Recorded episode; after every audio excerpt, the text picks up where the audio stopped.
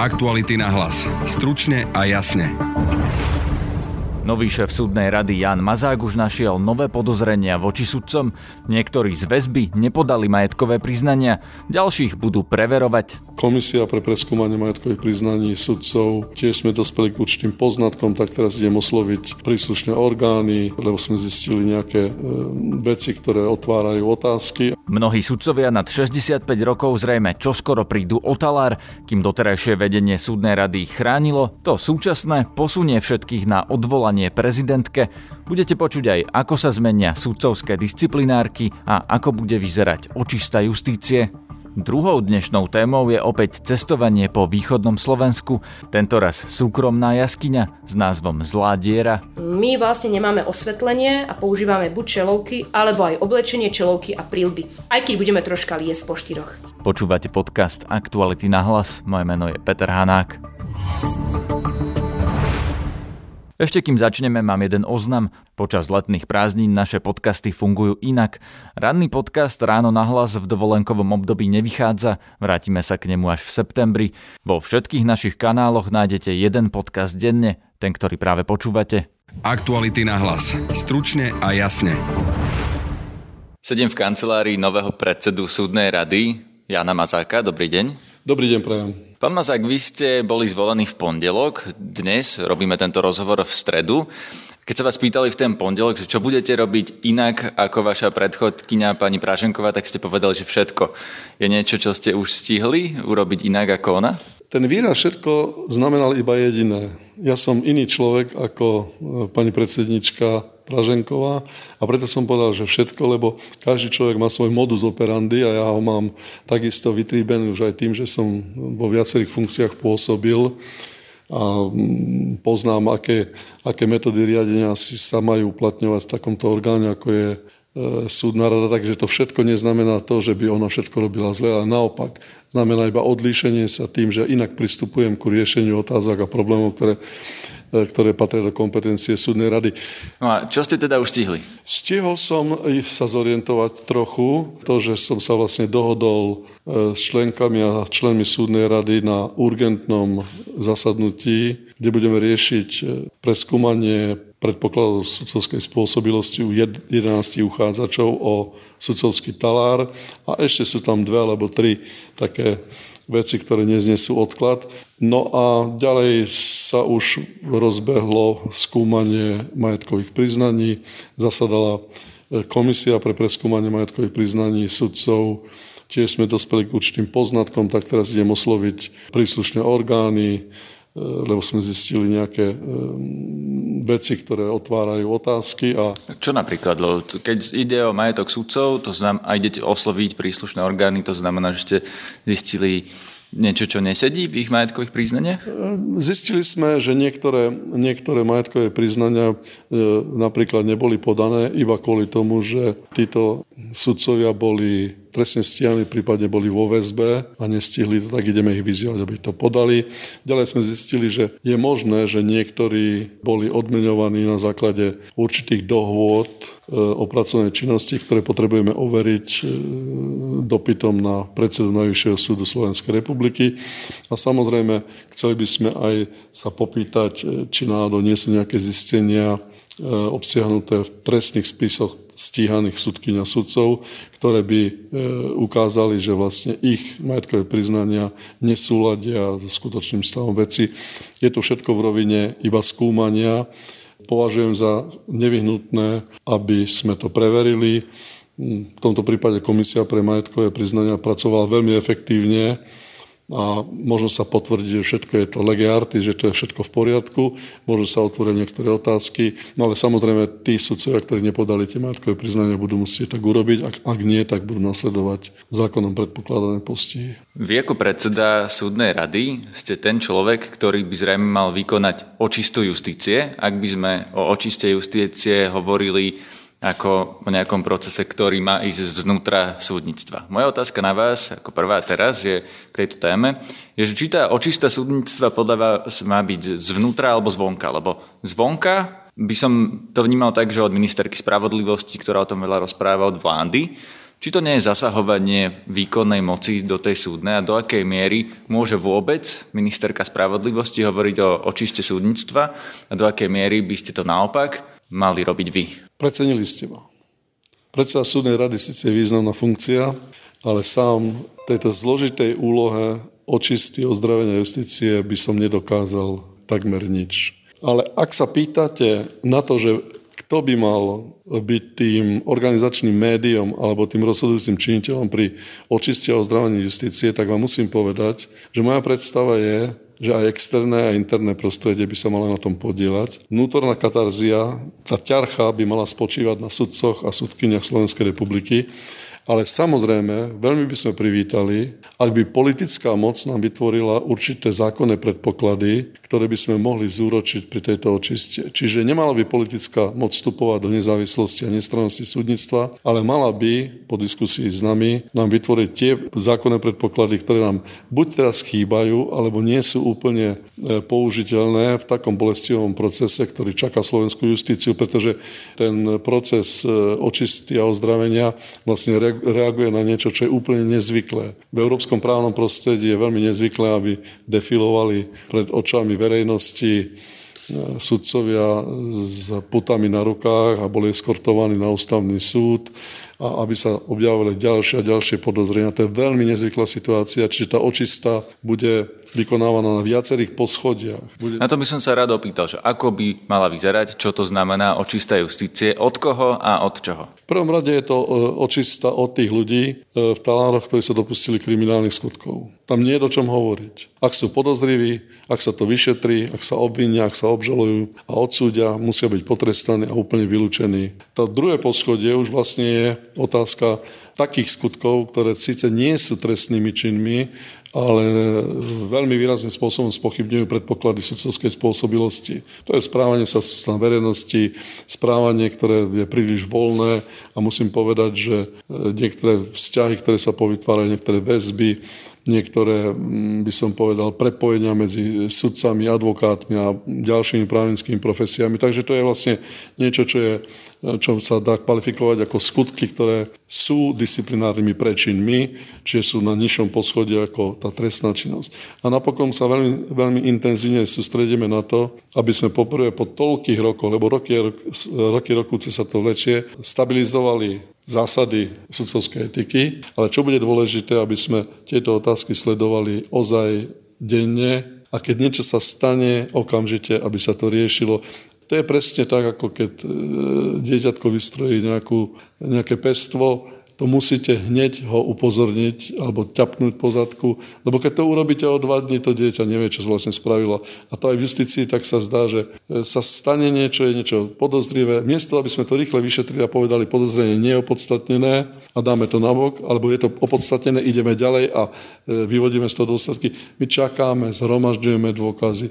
Teraz momentálne v tomto svete, kde máte dostupné všetky informácie, keď to podozrenie existuje, sa dajú zhromažiť podklady v priebehu týždňa. Ale zároveň musíte dodržať nejaký proces a ten proces sú napríklad aj disciplinárne konania, ktoré má teraz v rukách súdna rada, ktoré predsedáte. A tie disciplinárky sú chronicky známe tým, že trvajú hrozne dlho, že často nedokážu nič tým súdcom, lebo súdcov posudzujú často ich kolegovia, často aj z nižších súdov chronicky známy prípad je Štefan Harabín, ktorý sa hrdí tým, že 14 disciplinárok, ale keď bol súdca, tak 14 disciplinárok voči nemu neúspelo.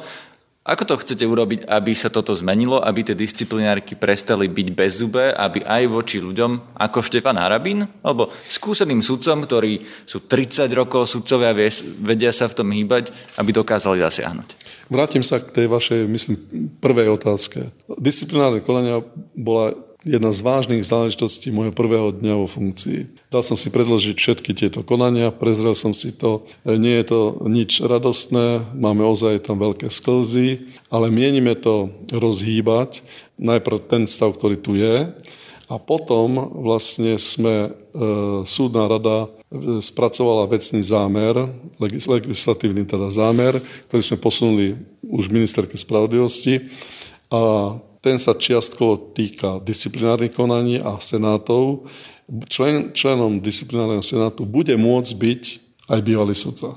Významne by to odbremenilo disciplinárne senáty, lebo mohli byť to byť aj títo ľudia. Títo ľudia sú už mimo systému, a títo ľudia mimo systému, ktorých by sme navrhovali do tých senátov, spravidla budeme navrhovať ľudí, ktorí sú veľmi morálne pevní a odborne zdatní. A ja už teraz mám predstavu, koho budeme oslovovať. A takéto posilnenie disciplinárnych senátov bude významným prostriedkom na to, aby sa to nielen rozbehlo, ale aby sa to plynule riešilo. Každé zasadnutie súdnej rady bude začínať štyrmi konštantnými bodmi. Jeden z tých bodov bude stav a vybavovanie návrhov na disciplinárne konania. Ten stav a bude vlastne obsahovať, v akom stave to je, kde sú prekážky, aké opatrenia sa boli, boli prijaté. To každý mesiac budeme vyhodnocovať. To všetko na nás bude ležať dovtedy, kým sa nepodarí realizovať e, zámer ministerky Kolikovej, to znamená zriadiť Najvyšší správny súd, ktorý nás odbremenuje tej problematiky, ale myslím si, že bude, ak bude mať aj tú disciplinárnu právomoc nad právnickými profesiami, najmä nad, nad sudcami, tak tam už by žiadne problémy som neočakával. Súdna rada má v rukách do veľkej miery aj to, kto je a kto nie je sudcom. Vy navrhujete prezidentke sudcov na odvolanie, ktorí napríklad dovršili vek do, dovteraz sa to robilo tak, že súdna rada si vyberala, ako ho navrhne. Teraz všetkých navrhnete? Všetkých sudcov, ktorí majú viac ako 65 rokov, navrhnete odvolať? Nemáme inú možnosť, zákon nám to ukladá.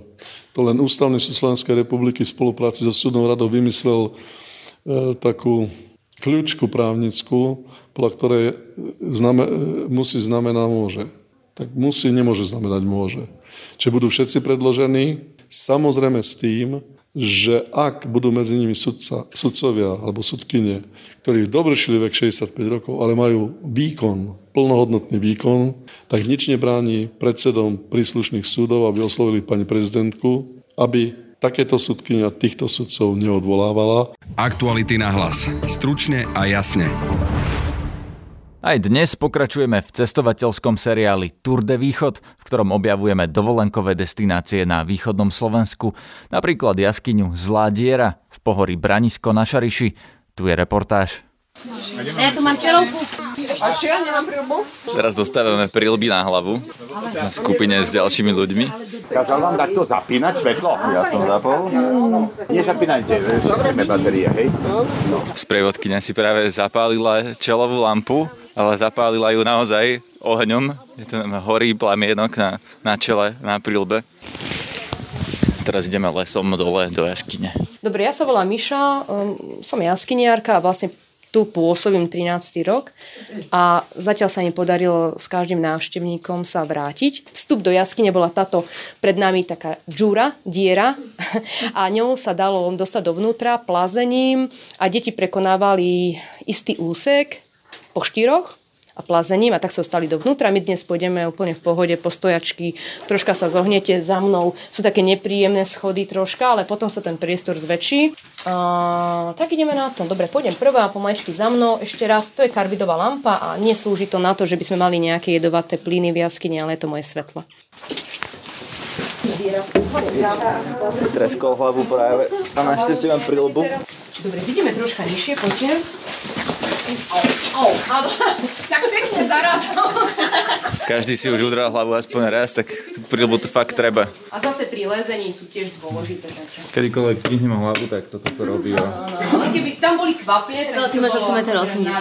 No, ale nevadí. My nízky ľudia to máme v Áno, my nízke. Uh, Jaskyňa Zlá diera má takú zaujímavosť uh, vôbec tým, že patrí medzi jednu z najstarších jaskyň, ako v rámci sprístupnených jaskyň, má asi 4 milióny rokov a to nie je vápenec, ale dolomit. My sa tu máme všetci tak radi a mm, fungujeme troška na inom systéme ako súkromná jaskyňa, nie ako pod uh, správou. Takže nepatríme medzi 13 štátnych jaskyň, ale patríme medzi 4 súkromné jaskyne na Slovensku, preto tých sprístupnených jaskyň je 17. Táto najmladšia? Táto je jedna z tých najstarších. Hej. Tak myslím A- najmladšie sprístupnená. ako sprístupnená. Uh, začal to, uh, začala jaskyňa mŕtvych netopierov, Krásnohorská, Zladiera a posledná je Stanišovská. Uh, každá sme niečím iná. My vlastne nemáme osvetlenie a používame buď čelovky, alebo aj oblečenie, čelovky a prílby. Aj keď budeme troška liesť po štyroch. Ale nebojte sa, nezašpiníte sa. Momentálne jaskyniarov je zhruba 800. To je profesia alebo koníček? Je to koníček, je to, je to koníček, áno. Pod zemou. Ako krtkovia možno. Ja keď som tu začala v 2007, a 2008, tak e, to bolo také zážitkové sprevádzanie. Viac ako je teraz. Pretože tie karbidové lampy a potom len základné schodište. Nič iné. A drevené zábradlia. Teraz ideme liesť jaskyňou. Zviniete hlavu, áno, tak dole pôjde, presne tak, a potom tam to teraz nie je vidno a zviniete hlavu, bude také, taká skala pred vami, láno, a budete liesť po štyroch do takého otvoru, prejdete cez otvor a tu sa ocitnete v tejto chodbe. Mm. Taký mačáci chrbáčik, hej, a potom zase sa to, dobre, a potom sa vrátime tu. Dobre. Poďme. Hej, a je to také zábavné, je to pre vás, aby ste mali ten kontext s jaskyňou. Ja pôjdem s tebou, ja ti pomôžem, si tu najmladšia. Dobre, voláš sa? Karinka. Karinka, ja som Miša. Dobre, Karinka. No, tak poďme. Nemáš strach? Nie. Všetci sa Každému sa šmika. A to je, vám hovorím, či máte dobrú turistickú obu, alebo tu na lete chodia v sandálkach ľudia. Sú tu zábradné lana.